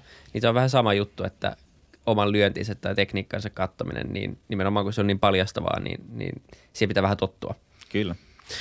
Onks, sanoisit sä, yksi mielenkiintoisimmista niin ajatuksista, mitä mä oon oikeasti varmaan top 10 niin tämmöisiä ideoita tai konsepteja, mitä mä oon viime vuosina oppinut, on tämmöinen kuin love languages, äh, rakkauskielet. Siis tää on tämmöistä niin parisuudeterapiapsykologiaa oikeasti. Mä oon lukenut kyseisen kirjan. Oot. Joo. Ihan käsittämättömän hyvä. Joka Kyllä. ikisen, siis nyt, ja tämä on vinkki kaikille kuuntelijoille, kaikkien kannattaisi puhua tästä oman niin kuin, ö, parinsa kanssa. Se on, se on, se on sä hakkeroit sen kommunikaation, jos te Kyllä. ymmärrätte tämän niin kuin konseptitasolla. E, Se, että miten niin kuin ihmiset, mi- millä erilaisilla tavoilla ihmiset kommunikoi omia tunteitaan tai omaa rakkauttaan toiselle ihmiselle. Se todella, todella tärkeä, koska ihmiset luulee, että kom- toiset kommunikoi samalla tavalla kuin itse. Mm. Se on niin tämmöinen lähtökohtainen mm. ajatus. Niin näet sä johtamisessa jotain samanlaista, tämmöisessä niin valmentaja-urheilijasuhteessa jotain samanlaista, että pitäisikö tätä, pitäisikö sitäkin laajentaa? Koska kuten sanoit, Raimo Summasen huutaminen ja Erkka Westerlundin kysymykset saattaa olla niin kuin yhtä, niin kuin, ö, yhtä pätevää, mutta kuitenkin vaan erilaista johtamista. Joo. I, ihan, ihan huippuajatus, huippuajatus. Ja mulla tulee tässä niinku esimerkki. Saanko mä sanoa kaksi esimerkkiä? Totta kai. Mä sanon ensimmäisen parisuhteesta, koska tämä tuli tähän näin. Ei liitty tämän podcastin aiheeseen, mutta ö, sen jälkeen kun mä lopetin urheilurani, Mm. niin tota, me istuttiin alas vaimon kanssa ja keskusteltiin siitä, että, että mitä, sä niinku, mitä sä haluat multa. Et nyt kun mä oikeasti kotona tässä näin, niin olisi kiva, että sä myös sietäisit voi jollain tavalla. Niin. et, et sovitaanko niinku pelisäännöt. Ja ruvettiin just puhua näistä ja keskusteltiin näistä rakkauden kielistä. Ja, että sä mä osoitan rakkautta niinku teoilla ja, ja sanoilla. Ja sitä mä aina tehnyt. Ja tiedätkö, mä tuon niin, niin reissusta aina tuliaisia, ei, ei aina, mutta tuon tuliaisia ja tavallaan sillä tavalla osoitan rakkautta. Ja sitten mä oon tiedostanut sen, mutta en niin selkeästi ymmärtänyt, että mun taas vaimolle niin se kosketus on se kaikkein tärkeä asia. Ja hän pyytää mua hieroa, niin silloin tällä ja mä sit sen mä en jaksa hieroa. Ja siinä vaiheessa, kun mä tajusin sen, että ei kysymys siitä, että, että jaksaks mä hieroa, vaan kysymys on siitä, että haluanko mä osoittaa sitä rakkautta hänelle sillä tavalla, millä hän oikeasti sen kokee. Mm. Että ei vaan, että mä jatkan sillä, kyllä, että mä sanon, että kyllähän mä siis, et sä nyt näe, että mä tuon sulle lahjoja, mä Niin. teen näitä juttuja sulle, mä osoitan rakkautta. Mutta jos hän ei koe sitä rakkautta sillä tavalla, niin hän ei välttämättä tajua sitä. Ja tää oli niinku ihan niinku sille silmiä avaava juttu mulle. Kun mä tajusin, että vitsi, että ei nyt ole kysymys siitä, että, että mä osoitan hänelle rakkautta, vaan kysymys on siitä, että hän kokee, että mä osoitan hänelle rakkautta. Jep. Se on ihan Puhutte täysin eri asia. Rakkauskieltä. Niin, Yksinkertaisesti. Just näin. Jep, jep. Just näin. Okei, mutta tuohon uh, urheilemiseen, niin muistan tämä oli varmaan, tämä tilanne oli varmaan nimenomaan niihin aikoihin, kun mä tein nämä isot muutokset ja oikeasti laitoin kaiken peliin ja halusin nousta sinne maailman huipulle. Muistan, me käydään valmentaa tämmöistä keskustelua, että tota niin, niin et, et mun asento kaarteessa oli semmoinen, että mun olkapäiden tason pitäisi olla samalla tasolla, vaikka mä oon samaan aikaan niin kuin tosi kallistuneena. Eli mun käytännössä kääntää hartioita. Nyt ne, ketkä ei kato videolta, niin voi näyttää vähän hassulta tai kuulostaa hassulta. Mutta joka tapauksessa aina sanoi, että työnnä oikeita olkapäitä alaspäin. Ja mä aina tein sitä, ja mä en vaan niin kuin, mä en, mä en saanut sitä. Niin kuin se, mä en saanut sitä fiilistä siihen, että mitä siinä haetaan. Sitten mä niinku, yhden kerran taas mä niinku hahmottelin hitaas vauhdissa. Mä olin se, että miltä sen pitäisi tuntua. Ja mä yhtäkkiä, mulla kyyn, oikea kyynärpää hipas vasenta polvea. Ja se hipas sen takia, että mä olin kääntänyt mun oikeita olkapäätä alaspäin. Ja mä yhtäkkiä tajusin, että mun pitää ajatella sitä, että sun oikea kyynärpää osuu sun vasempaa polveen. Ja täysin sama asia tapahtui. Mm. Mutta silloin mä tajusin, että ai täältä sen pitää tuntua. Ja mä en koskaan niinku tavallaan niinku hiffannut sitä sen valmentajan termeillä sitä asiaa, vaikka lopputulos oli täysin sama. Ja mun piti ymmärtää se, että miten mä sen sisäistä, miltä se musta tuntuu. Mm. Ja just, niinku, just tämä, mitä sanoit. Mm. Eli, mutta tämä on, tää on valmentamisen haaste. Joo. Ja tiedätkö, mm. jos meillä on kolme pikaluistelijaa vierekkäin, meillä on yksi valmentaja. Niin mulle sen pitää sanoa, että oikein kyynärpää pitää koskea vasenta polvea. Yhdelle sen pitää sanoa, että oikein olkapää pitää olla alempana – ja yhdelle sen pitää sanoa, että vasemman olkapäin pitää olla ylempänä. Mm. ja kaikki tämä käytännössä johtaa samaan, mutta ne ihmiset vaan ymmärtää sen asian eri tavalla. Ja tämä on se vaikeus, mikä sen niin valmentamisessa tulee, kun sulla on erilaisia ihmisiä valmennettavana. Mutta tämä on, niin kuin, tämä on mahtava, mahtava esimerkki ja hyvä ajatus. Ja enemmän tätä urheilua ehdottomasti. Kyllä. Joo. Mutta joo, koska kyllähän se, miten iso valmentajan rooli sun mielestä on urheilumenestyksessä? Onko se niin kuin 10 prosenttia vai 80 prosenttia? tai jotain siitä välistä, koska kyllä sen on itse ainakin huomannut, että siinä on ihan valtava ero hyvän ja ns. huonon välillä. Ja se huono voi olla vaan huono sulle nimenomaan, että se vaan teitte puhu samaa kieltä. Se ei pysty kommunikoimaan sulle oikeilla mielikuvilla tai kemiattekoista kohtaa tai mitä tahansa muuta. Mutta sitten tavallaan oikea valmentaja niin opettaa sulle kahdessa tunnissa sen, mitä joku on yrittänyt sulle opettaa kaksi vuotta. Niin tuntuu ainakin intuitiivisesti, että sillä on melkein eniten merkitystä kaikesta. Sen niin kuin, tavallaan totta kai se, mitä urheilija tekee itse, ne rutiinit ja näin, niin se on varmaan se kokonaisuus. Mutta kuitenkin tavallaan sen valmentajan rooli on luultavasti aika iso. Joo. Tämä on hyvä kysymys. Ja mä sanoisin näin, että, että silloin kun urheilija on kasvamassa huipulle, niin valmentajan merkitys on 70 prossaa, urheilijan 30 prossaa. Sitten kun urheilija, tai jos urheilija on ollut huipulla useamman vuoden, ja me tullaan siihen pisteeseen, että ne kääntyy täysin päälaille. Että tavallaan niin kuin se, varsinkin jos on sama valmentaja. Tavallaan niin kuin, se valmentaja ei pysty uudistumaan niin paljon, että se pystyisi tavallaan tuomaan niin paljon uutta, että sitten olisi oikeasti näin iso apua, jolloin me tullaan enemmän siihen, että urheilija on oppinut jo tavallaan tietämään ne, että minkälaisia asioita se valmentaja haluaa. Sitten sä rupeat vähän niin kuin oppii myös tuntee ittees vielä paremmin siinä matkalla ja tajuut silleen, että hei vitsi, että mä ehkä tar- tarvitsin enemmän sittenkin tota, vaikka se valmentaja ei näe sitä. Ja nämä on niitä tilanteita, milloin lähdetään yleensä vaihtaa sitä valmentajaa, koska se pikkuhiljaa tavallaan se valmentajan merkitys niin kuin pienenee ja pienenee ja pienenee. Ja tämä on niin kuin tämmöisessä urheilussa, missä puhutaan, että sä näet valmentajan niin kuin käytännössä joka päivä. Sitten tullaan tietenkin tämmöiseen niin kuin maajoukkuetoimintaan, milloin sulla saattaa olla ihan niin kuin muu valmentaja. Ja sitten maajoukkueeseen esimerkiksi joku jääkiekko, niin – eihän nämä niin olympialaisissa, niin ne on ollut se valmentaja treeneissä ehkä kymmenen kertaa ennen olympialaisia, jos ne menee sinne. Niin tietenkään niin kuin se valmentajan merkitys ei ole samanlainen kuin semmoinen päivittäisen valmentajan merkitys. Mutta tälleen mä sitä kuvaisin, että se on tosi tosi kriittinen ja tärkeä siinä kasvamisvaiheessa. Ja sitten se voi uudestaan muodostua kriittiseksi ja tärkeäksi, jos sä vaihdat valmentajaa tai se valmentaja pystyy jollain tavalla niin kuin uudistumaan ja tuomaan sulle oikeasti uutta inputtia. Kyllä, mm. joo.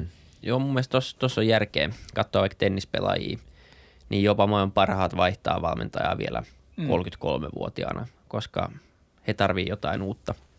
Ja se voi olla aika spesifinen tarve, että hei mä haluan kehittää pelkästään mun syöttöä. Mm, Kaikki kyllä. muu on kunnossa. Kyllä. Nyt mä haluan tämän maailman parhaan syöttövalmentajan mulle kaksi vuotta. Mm. Me hiotaan vaan tätä syöttöä, mä osaan kaiken muun. Mm. 2010 vuoden jälkeen, tämä mun eka 300 osa missaus olympialaisista, niin sen jälkeen viisi vuotta mä luistelin, mä en sano yhtään mitä oli maailmankapista. Ja motivaatio oli ihan tipotiässä. Mä ajattelin, että ei tässä ole mitään järkeä. Että, en mä koskaan tule saavuttaa mun ison tunnelmaista olympiakultamitalia. Ja mä ajattelin, että, että tota, et nyt loppu tai sitten keksitään jotain muuta.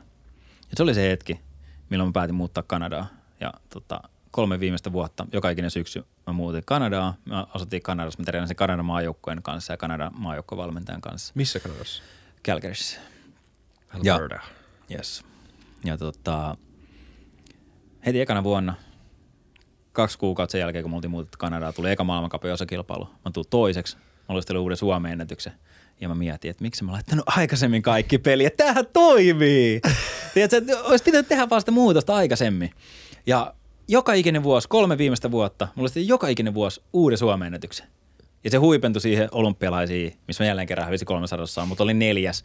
Luistelin kuitenkin Suomen ennätyksen jälleen sinä vuonna. Mä olin 34-vuotias. Ja edelleen tämmöisessä niin sprintti räjähtävyyslajissa luisteli uuden Suomen ennätyksen, kun kaikki sanoi silleen, että ei 30-vuotiaana enää oikein pysty kehittyä. Että käytännössä fy- fysiikka menee niin kuin alaspäin vaan.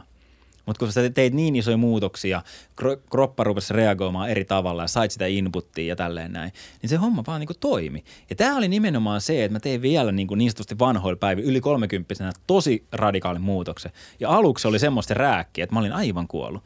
Mä ajattelin kuukausi ennen sitä ekaa kisaa, mistä mä sain sen mitalin, mä ajattelin, että se tää oli ihan floppi. Että tästä ei tule mitään. Mä olin niin hajalla koko ajan.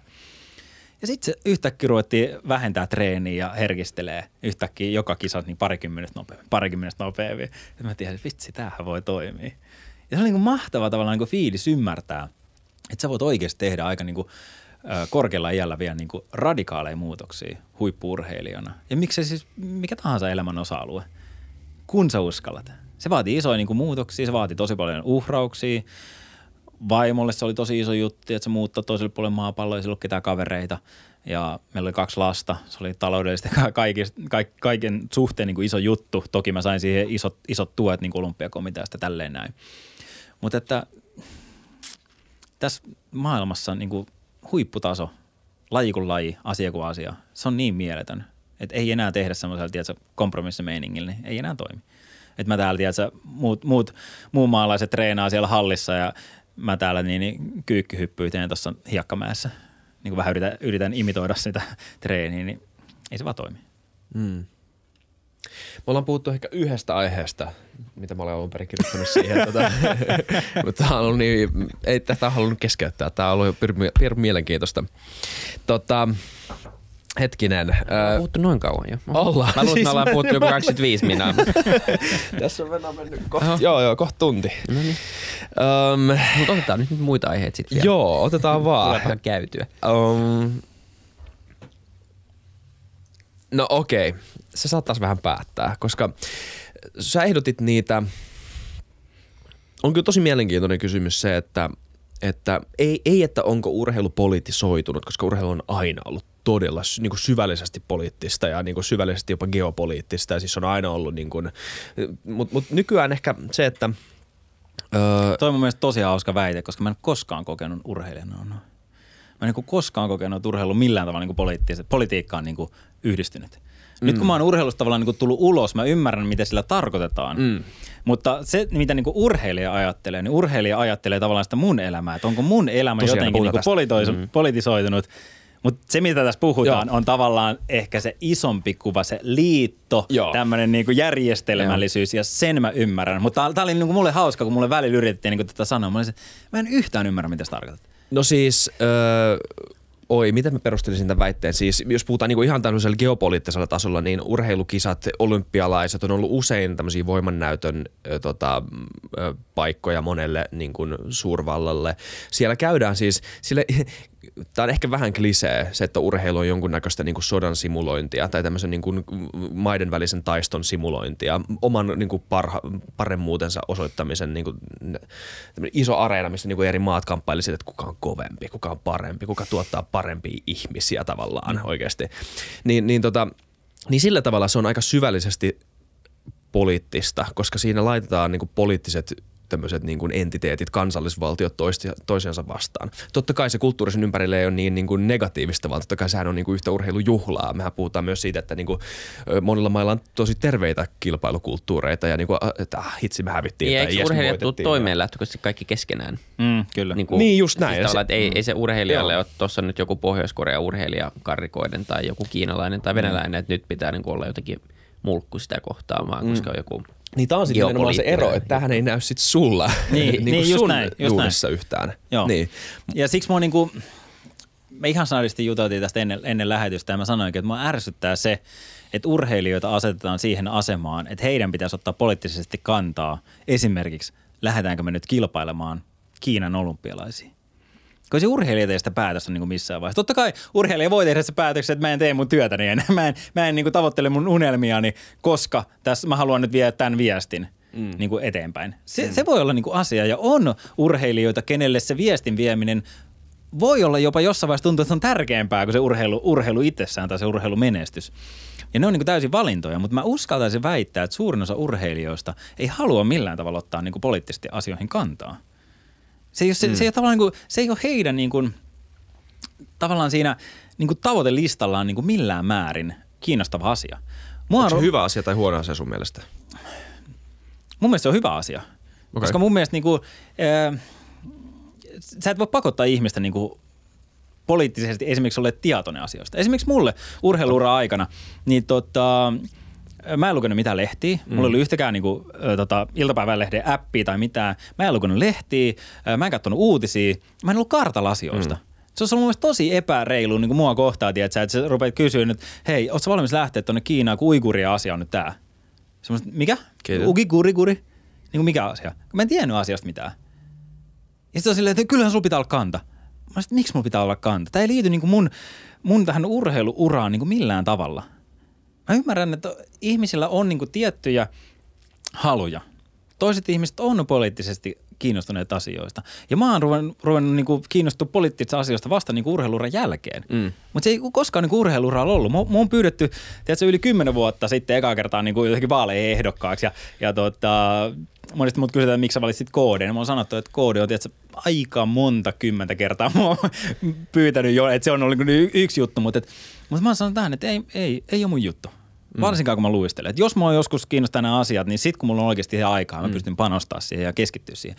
Mutta ei mulla urheilijana, niin kuin, jos mä rupeisin niin kuin yhtä, yhtäkkiä tavallaan niin panostaa siihen, että mun pitää olla kaikista poliittisista asioista kartalla, niin se fokus katoaisi ihan toiselle asialle.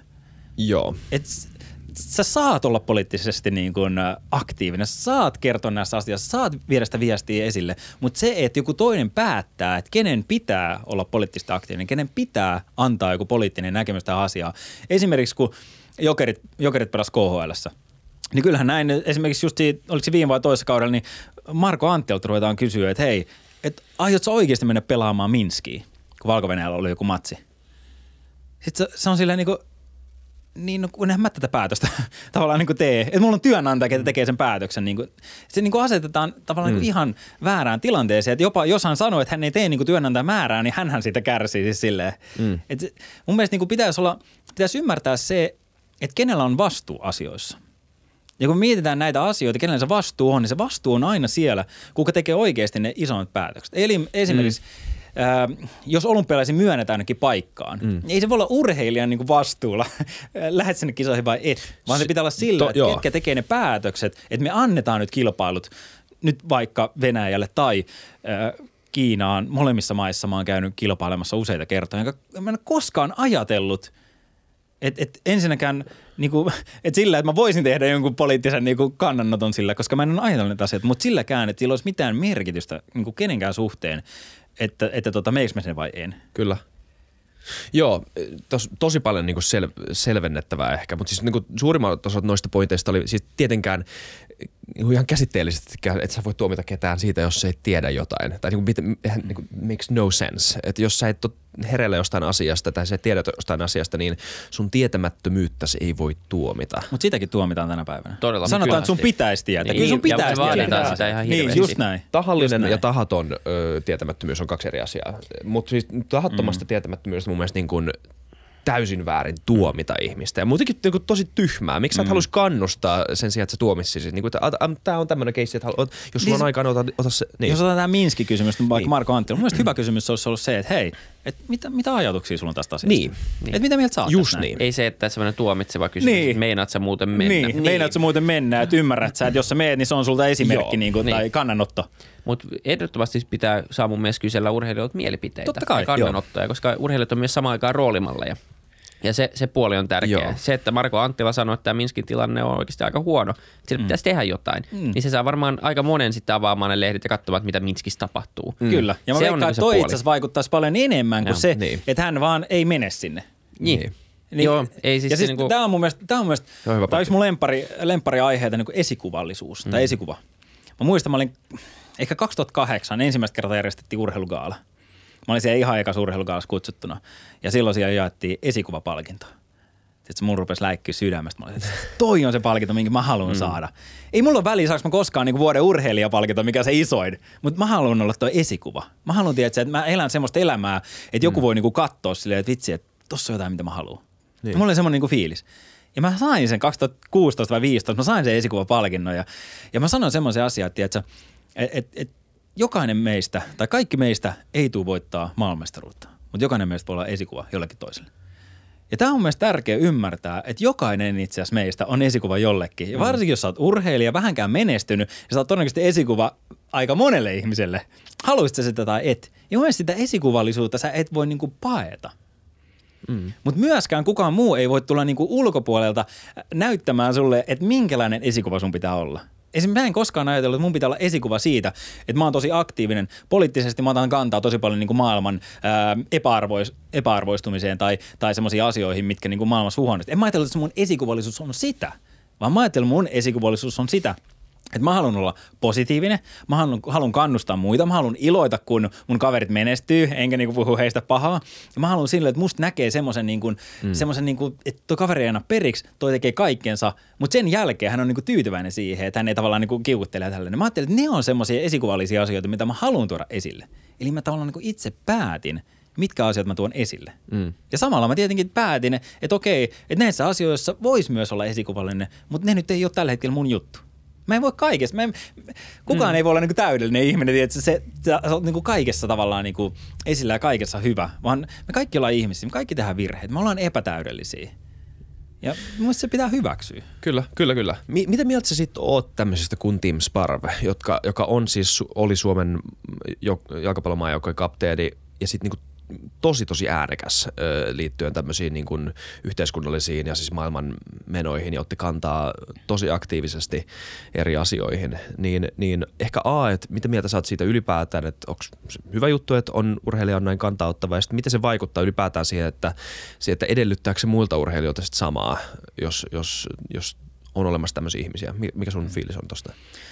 Öö, mun mielestä kaikilla on oikeus Joo. niin kuin, ottaa tosi niin kuin, rehellisesti ja rajustikin kantaa asioihin. Ja musta se on niin kuin, hieno asia. Mutta se myös tuo öö, pienellisiä ongelmia. Mm. niin kuin, esimerkiksi nyt mietitään maajoukkuetta. Maajoukkue lähtee öö, maaotteluun ja heillä on siellä Team Sparvi öö, vaikka kapteenina. Mm-hmm. Ja se sanoo, että mä en lähde tonne. Sitten kaverit siinä vieressä niin kuin lähtee sinne kisaan ja miettii hetkinen, että mutta mitä nyt kun meiltä puuttuu toi niin kuin yksi tärkeä pelaaja tuosta keskeltä, että, että miten me nyt pärjätään. Ja niin sanotusti hänen teollaan koko sen niin kuin maajoukkueen tavallaan niin kuin menestymismahdollisuudet pienenee. Tällä niin kuin, ehkä vähän niin kuin kuvittelisit, mutta kuitenkin, että se vaikuttaa niin monen muun ihmisen tavallaan niin kuin elantoon ja koko heidän elämään, heidän unelmiin ja tavoitteisiinsa.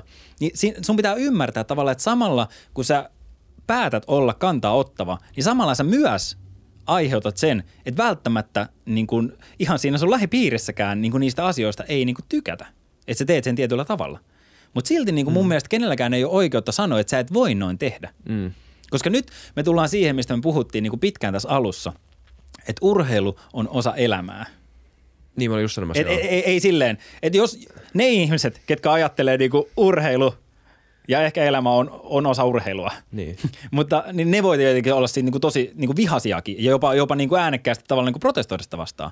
Mutta kun sä ymmärrät, että se urheilu on osa elämää. Ja nyt ehkä nämä asiat, mistä vaikka Tim Spar puhuu, niin itse asiassa nämä on elämän hierarkiassa, tällä niin heittomerkeissä, niin itse asiassa vielä tärkeämpiä Just asioita. niin, mä olin just Sillä on Teams- täys oikeus niin kuin tuoda ne asiat, ja tehdä semmoisiakin päätöksiä, mitkä voi niin kuin joidenkin ihmisten niin kuin näkökulmasta niin kuin näyttää vaikka itsekeeltä niin kuin teolta. Just niin. Mä, mä olin just sanomassa, että Tim Sparvin varmaan, vaikka hänen niin kuin, rooli meidän silmissä on, on Suomen maajoukkojen kapteeni. Kuka muu Tim Sparv mukaan mm. olisikaan. Mm. Mutta en mä usko, että hän henkilökohtaisesti kokee Suomen maajoukkojen kapteeniuden hänen niin kuin, syvällisesti tärkeimmäksi mm. identiteetin palaseksi. Ja arvot. Niin, mm. just Jos niin. me lähdetään nyt miet katsomaan, kysymään Teamsparit, mitkä on sun arvot elämässä? Just niin.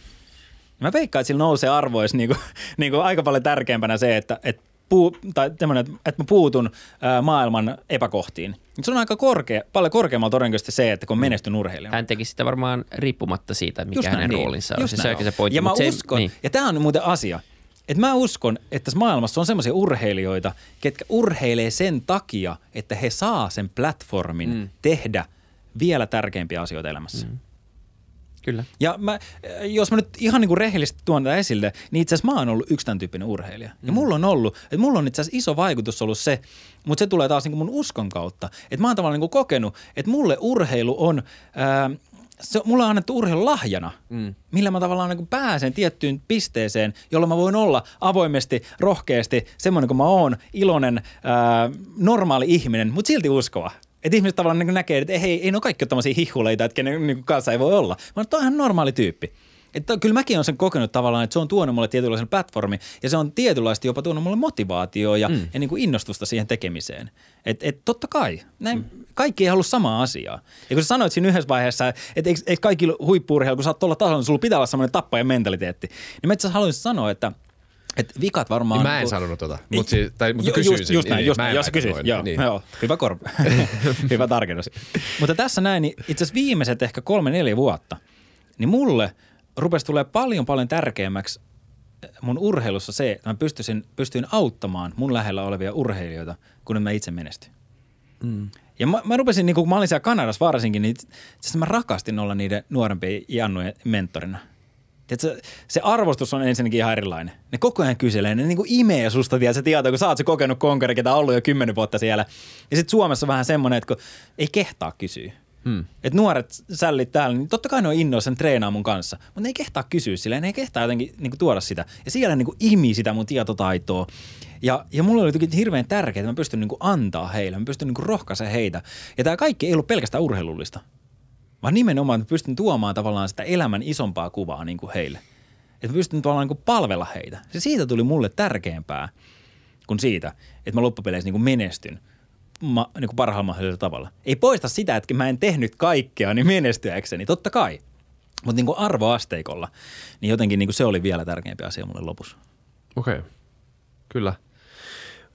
Hetkinen, toi viimeinen, ajattelin vielä sitä niinku urheilua ja näin, mulla katosi ajatus täysin. Ota vaan Niin, mä voin kommentoida vaan vielä sitä Steam Sparvasia, että, että niin mun mielestä menee just noin. Ja sitten ehkä niin toisella, toisella puolella on se, että nimenomaan sitten vaan se, että, että jos Team Sparvon tota mieltä haluaa tehdä noin, niin se ei pakota muutamaa joukkuetta olemaan hänen kanssaan samaa mieltä.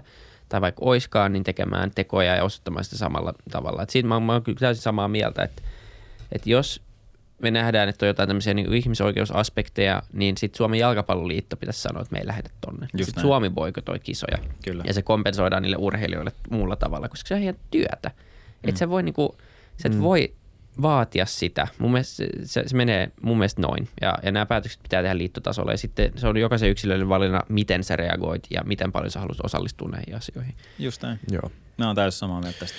Joo, toi, toi on, ei ole huono take tohon keskusteluun. Mä muistan, että tämä oli niinku tosi tapetilla. Mm, niin oli. Niin. On ollut, niinku, varmaan tulee olemaankin vielä nyt. Siis nyt tulee Katarin MM-kisat. Jep, Niin varmaan tullaan puhumaan paljon siitä, että ketkä nyt sinne menee. Siis monet maathan ei mene, eikö se ole näin? Jotkut, jotkut maat ei mene. Mä, mä en itse asiassa tiedä yhtään nyt tilannetta. Mä käyn seurannut sitä sen enempää, mutta siis joo, totta Kyllä kai. se niin nousee taas. Mutta ne on taas ne maat, jotka päättää, eikä yksittäiset pelaajat luultavasti, Niin. niin. että mennäänkö sinne mm. vai ei. Just niin. Ja näin. Mutta joo, siis totta kai nämä on, on sinänsä vaikeita kysymyksiä. On, koska, on, koska, eikä- Niin kuin, ja se, mutta vielä ehkä se, että se, että sä, se on niin kuin, se on vaikeaa myös sen takia, että onko se, että sä siellä urheillaan, niin onko se niin kuin, ne, se ei tarkoita, että ne urheilijat siellä hyväksyy se, mitä Katar, sitä, mitä se niin kuin Ei, ei. Katarin hallinto tekee, mutta se tarkoittaa kuitenkin, että jollain tasolla joku instanssi ja liitto, no FIFA tässä tapauksessa, Niin. niin. on ok sen kai. Se on se, miksi, Niin, niin, niin mikä se on meidän se- ongelma tässä on tietenkin. Ja se on totta kai, voidaan kaikki olla kollektiivisesti varmaan sitä mieltä, että ei hyväksytä sitä, mitä siellä tapahtuu, ja FIFA olisi pitänyt tehdä erilainen päätös. Ja mä haluan tuoda tähän vielä toisenlaisen näkemyksen. Öö, mä tiedän myös tosi hyvin, että on paljon, paljon ihmisiä, ketkä ajattelee, että just tämän tyyppisiin paikkoihin pitää myöntää niitä kisoja, jotta koko maailman katse suuntautuu sinne ja niistä asioista puhutaan. Ja urheilulla me voidaan tuoda sinne jotain myönteistä siihen maahan. Eli tavallaan niin kuin, tämän voi nähdä myös sitten, että, että siellä on niin paljon oikeasti nyt ongelmia, että jos me ei viedä näitä kisoja sinne, niin ne saa ihan rauhassa tehdä, että kukaan keskity siihen. Mutta sitten kun me viedään ne kisat sinne kerran neljäs vuodesta tai jotain, niin sitten koko maailma katsoo. Niistä kirjoitetaan paljon enemmän niin kuin lehdissä ja sitä mm. asiaa tuodaan perille. Ehkä me tällä tavalla saadaan sinne apua. Eli tämä ei mun mielestä niin kuin joko tai juttu. Että tässä on niin kuin kaksi puolta. On hyvä ymmärtää, että ei, ei se aina tarkoita, että hei, että nyt on tuolla muuten korruptio, tuolla on maksettu muuten tosi paljon rahaa, koska tonne on annettu kisat. Mm. Si- siinä käydään paljon, paljon isompi prosessi läpi tavallaan, että minkä takia me näitä En väitä, ettei, etteikö missään urheilussa korruptio. En, en tarkoita sitä. Mutta kyllä niin kuin asioissa on myös toisia puolia, kun tavallaan niin kuin ainut se iso narratiivi, mistä puhutaan niin kuin On, mediassa. siis mm. ihan selkeästi. Tossa, tossa, siis tohon pointtiin mä väittäisin vastaan sen, että siis se... Ö, niin kuin isoimmat mun mielestä kritiikit Katarin mm kohtaan on se, että, on se, että ne on käyttänyt paljon esim. orjatyövoimaa nimenomaan kisojen rakentamiseen. Eli siis, että nyt niiden kisojen antamisen jälkeen niin niitä halleja, niitä areenoita ja niin ylipäätään sitä infraa on, on, siihen on käytetty tämmöistä niin kuin, no siis siirtolaisorjatyövoimaa periaatteessa käytännössä. Ö, mutta mä oon samaa mieltä, että mä itse asiassa mietin nyt tässä niin kuin, mä vähän niin kuin struglasin tämän kanssa itse kun alkoi tulemaan näitä pakotteita Venäjää kohtaan. Öö, suurimmasta osasta pakotteista mä oon niin kuin tosi hyvä vaan, niin kuin, että totta kai niin kuin pitää, pitää tunteen nahoissa, jos on niin kuin aloittanut hyökkäyssodan. Mutta sitten alkoi tulla tämmöisiä keissejä, että jotkut niin kuin, tämmöiset niin venäläiset junnupelaajat, että lätkän pelaajat, 12-13-vuotiaat, ei enää saanut mennä pelaamaan Kanadaan niiden niin junnujoukkoisiin. Niin, niin tuommoista on vaikeampi niellä öö, ajattelematta. Se ei enää mene siihen samaan, se ei, mene, se ei mene enää sen saman kamman ö, alta samalla tavalla kuin nuo muut pakotteet, vaan siinä niin oikeasti pitää hetken miettiä, että hetkinen, 12-vuotias Junnu, joka ei niin kuin sinänsä, eihän silloin voi, niin kuin, sille ei ylipäätään ole mitään kantaa tähän, mm. ei se tiedä mitä tapahtuu sen ympärillä, se haluaa pelaa lätkää. Se ei ole sille yhtään poliittista, sen kaverit on siellä varmaan venailemassa sitä. Niin, niin, mi, niin mitä mä ajattelen tosta? Se oli paljon vaikeampi kysymys. Joo, joo ihan täysin samaa mieltä ja äh, äh, ihan jos vielä palataan tähän Katariin, niin mm. tämä on nimenomaan se ongelma. Ja tämä on tosi valitettavaa ja mä en osaa sanoa asiasta mitään, koska se, mä en tiedä, niin kuin, en mä en tiedä tämän sitä. puolen asioista, mutta sen verran mä tiedän taas niin kuin olympialaisiin liittyen. Mä, mä siis ehkä tässä nyt silleen kaikille niin kuin pitää sanoa avoimesti, että mä oon olympiakomitean hallituksen jäsen. Mm. Eli tavallaan niin kuin, totta kai mä katson asioita myös niin kuin tietyltä kannalta ihan rehellisyyden nimissä. Äh, mutta sen mä tiedän, että olympialaisissa niin kuin on panostettu tohon tosi tosi paljon. Et siellä tehdään tarkastuksia tavallaan, niin kuin ketkä, ketkä mm. tekee näitä töitä ja tälle mä haluaisin uskaltaa väittää, että olympiakisoissa ei niin kuin tämän tyyppisiä niin kuin ongelmia pysty tulemaan, ainakaan niin kuin tässä mittakaavassa. Että siellä se, se valvonta ja tarkastus on niin paljon niin kuin kontrolloidumpaa. Ja, ja puhutaan niin, kuin niin paljon massiivisemmasta niin kuin jutusta kuitenkin niin kuin koko, koko maailman mittakaavan niin kuin kanssa, niin mä haluaisin uskoa, että tämä ei olisi niin kuin mahdollista olympia olympian niin aatteen alla. Ja toivottavasti kaikissa muussakin niin kuin ollaan menossa enemmän siihen suuntaan, että ruvetaan oikeasti niin kuin olemaan tarkempia näissä asioissa ja vaaditaan niitä. Että jos, jos niitä vähänkään kyseenalaisille alueille niin myönnetään niitä kisoja, niin siellä pitäisi olla niin kuin supertarkat niin kriteerit, että, että millä tämä sitten voidaan niin hoitaa. Mm. Mutta kyllä, kyllä mä, jos multa kysytään, niin mun mielestä helpompi on vaan niin kuin olla laittamatta, laittamatta sinne niitä kisoja. Et se on se helpompi tapa, ehdottomasti. Mutta mä ymmärrän ton niin kuin jalomman ajatuksen siinä taustalla, että mik, kuitenkin urheilun pitäisi olla niin kuin kansainvälistä ja yhteistä kaikille. Ja mä näen senkin puolen tuossa totta kai. Mm. Et, ei, et jos me tehdään siitä tämmöinen niin elitistinen länsimaalainen, niin kuin, ö, kaikki olympialaiset on Euroopassa tai sitten on mm. Jenkeissä tai Japanissa tai jotain tämmöistä, niin, niin – niin, kyllä se niin. vieläkin palautuu vaan siihen, että tavallaan FIFA pitäisi olla valvontaa siitä, että näin ei ne käy. Selkeät kyllä, sakot joo, ja näin. selkeät säännöt ja selkeät, ne, ne lähtee sieltä. Joo. Ja, ja nythän, niin nythän niin, niin olympialaisten järjestämisestä hän on tehnyt, tehty niin kuin tosi mittavat niin kuin päätökset, ää, että mihin niitä myönnetään ja millä perusteilla. Ja yksi niin kuin isoimmista perusteista on tänä päivänä tullut, että miten paljon pitää uutta infraa rakentaa. Mm. Joo, no se on eli, hyvä. Eli, eli se, on niin kuin, se on niin onnetonta ollut, Tiedätkö, mä oon luistellut neljät olympialaiset ja mä en koskaan luistellut olympiahallissa olympialaisten jälkeen. Mm. En koskaan. Siellä, siellä ei koskaan järjestetty mitään pikaluistelukisoja. Ne on messuhalleja, ne on käytössä kyllä, että ne ei rapistu siis silleen. Mutta on aika kallis messuhalli, että sun pitää rakentaa sinne tiedätkö, täydellinen ilmanvaihto ja jäädytyskoneet ja kaikki. Niin ei sekään ihan fiksuintaa. Mm. Ja sitten me nähdään, tiedätkö, vanhoja baseball-kenttiä, mitkä, niin kuin, missä on metrin pitkä ruohojo ja sitä ei ole niin kuin, viiteen vuoteen käytetty ollenkaan. Eli ne vaan niin kuin, rapistuu sinne. Joo. Ja tämä on nyt niin kuin, tosi iso juttu nykyään, kun myönnetään niin kuin, olympiakisoja – Eli sulla pitää olla niin kuin suurin osa tästä infrasta rakennettuna jo, että sä voit saada niitä kilpailuja. Että minnekään ei tulla, esimerkiksi joku Sotsi, mm. Venäjän Sotsi 2014, siellä ei ollut mitään käytännössä. Joo, Siinä oli just rakennettu joku formula-rata, min, min, mitä tota, mä en tiedä kisattiinko siellä edes koskaan, mutta ainakaan enää ei ole, ei ole kisattu. Niin, ja nyt siellä on niinku, tiedätkö, kolme jäähallia ja, ja hyppäkihyppytornit ja kaikki en usko, että ihan hirveän isolla käytöllä. Ei, just ja toi on niinku aivan niinku sairasta tuhlausta. Niin Joo, siis sad, satojen miljoon, esim. Brasiliassa, Joo. missä niinku muutenkin on köyhyysongelmia, niin satojen miljoonien futistadioneita, jotka on nyt... Niin niitä niin, ei käytetä. Kyllä. onhan se siis, se on ihan päätöntä. Ihan päätöntä. Joo. Et se on kuitenkin vaan urheilua. Niin. Se pitää nyt muistaa Kyllä. tässä. Ja sitten kuitenkin kisoja voi myöntää muualle. Niin. Että okei, okay, okay, me kärsitään vähän siitä, että sitten tulee useammin tavallaan niin kuin samoihin paikkoihin kisoihin, missä on sitä infra. Me kärsitään mm. siitä vähän. Se on vähän niin kuin, koska se on myös niin kuin maalle iso brändi juttu, mm. että sä saat olympialaiset sinne. Ja vaikka ne maksaa niitä satoja miljoonia jos muita, niin kyllä sä yleensä turismilla sit saat ne takaisin ja ehkä vähän enemmänkin. Mm. Mutta ei silti niin kuin, ei se mun mielestä niin kuin korvaa sitä, että sitten sä jätät luhistumaan sinne niin kuin, ihan jos miettii niin kuin päästöjen kannalta aika paljon betonista tehdään sitä ja se ei ole niinku ihan maan päästöttömintä niinku rakennusmateriaalia, niin kaikki nämä jutut. Siirrettävät hallit vaan, joku keksii, siirrettävä stadion. Hei, siirretään niin. tämä nyt täältä Riosta niin Tokioon ja Tokiosta Afrikaan ja Afrikasta Suomeen. Ja joka vuosi tämä sama stadion. Se, mitä nyt onneksi on tehty jo pitkään, on se, että ne hallit on muunneltavia. Joo. Just, että niitä pystyy moneen okay. käyttötarkoitukseen tekemään, että ne ei ole vaan sitä yhtä Se on jo puoli järkevää, mm. parempaa. Et olihan tuossa nyt, äh, mä en muista mikä, mitkä olympialaiset oli, mutta oli vanha – oliko se uimahalli, niin sitten muutettiin curlinghalliksi. Niin kuin sitä varten. Joo. Ja sitten uh-huh. pystyi ottaa jälleen takaisin uimakäyttöön niin kuin sen jälkeen. Tai joku tämmöinen vastaava oli. Mutta pystyttiin selkeästi niin kuin käy, käyttää jo olemassa olevaa infraa. Niin kuin. Altaan mm. pohjalle kurlitaan. Hei, me alkaa kyllä aika loppuun. Me haluttiin puhua vielä kaik, ka, niin kaiken maailman aiheesta, mutta en mä tiedä ehditäänkö me nyt enää. Tässä on mennyt aika pitkään. Tämä on nyt ihan täysmittainen jakso. On, vähän ylikin. me tyydytään siihen, mitä ehdittiin. Joo. Jatketaan joskus. Olisi ollut kiva kuulla siitä, tota, öö, sä oot kristitty, mutta myös niinku helluntailainen, eikö vaan? Joo. Joo, eli tää niinku Pente- Pentecostal, eikö vaan? Kyllä. Öö, ja mitä mä tiedän Pentecostal denominaatiosta on, että se, se on niinku tätä, mun päässä just nyt on tämmönen keski-ikäinen ylipainoinen musta miespastori, joka laulaa ja sitten siinä on musaa taustalla. Ja kaikki Sä Jenkeissä olla jonkun verran viittänyt aikaa vai? Ei, mä, tosi, mä oon ihan obsessoitunut tämmöisten videoiden kanssa. Joo. Mä, mä, niin mun on tosi, Kiasmaskin oli tämmönen seitsemän tunnin öö, semmoinen joku videotaide biisi, mikä oli periaatteessa siis seitsemän tunnin kompilaatio erilaisia tämmöisiä niin pastoreita, jotka saarnasi, mutta nimenomaan tämmöisiä pentecostal-pastoreita. Mä, mä, olin siellä varmaan puoli tuntia katsomassa sitä.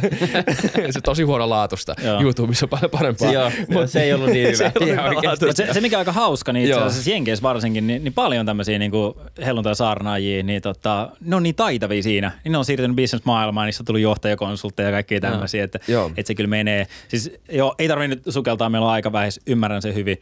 Mulle itselleni niin kuin helluntailaisuus sinällään niin, niin kuin ei ole mikään niin kuin, semmoinen must juttu.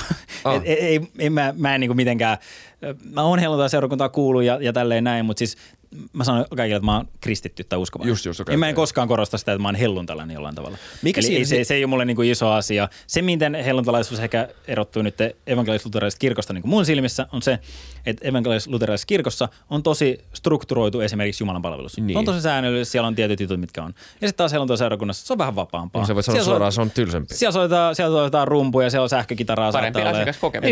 Just näin. Se on keikka. Tälleen mä, niinku, tälleen mä sen näen. Et, et, me, me, niinku, se jatkuva niin kuin vääntö, että et, et, jossain tehdään joku opinkappale nyt oikein ja jossain väärin, niin ei meillä ole mitään väliä. Meillä on sama niin. raamattu, mihin me uskotaan ja mm. toivotaan, että päästään taivaaseen. Ja isot asiat niin kuin. Et mu, mu, mä en ole tavallaan semmoinen, niin että, että tästä saadaan nyt hirveä biifi, että miksi just tällaisuus. Yeah.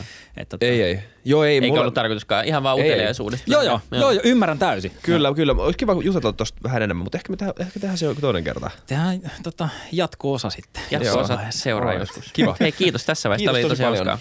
Kiitos. Kiitos Mika ja kiitos kaikki kuuntelijat ja katselijat. Viisi Muistakaa- tähteä, peukut ylös, kanavatilaukseen, kaikki nämä heti. Muista nyt Anssi Kiitos ja se. Anssi. Please. Laitas nyt se Sitten tää viisi loppuu. tähteä. Se Moi on susta moi. kiinni. Mu- laittakaa Ansille viesti, että se hoitaa tän. Anssi raportoi kohta meitä, No saa meille bännit. Moi moi!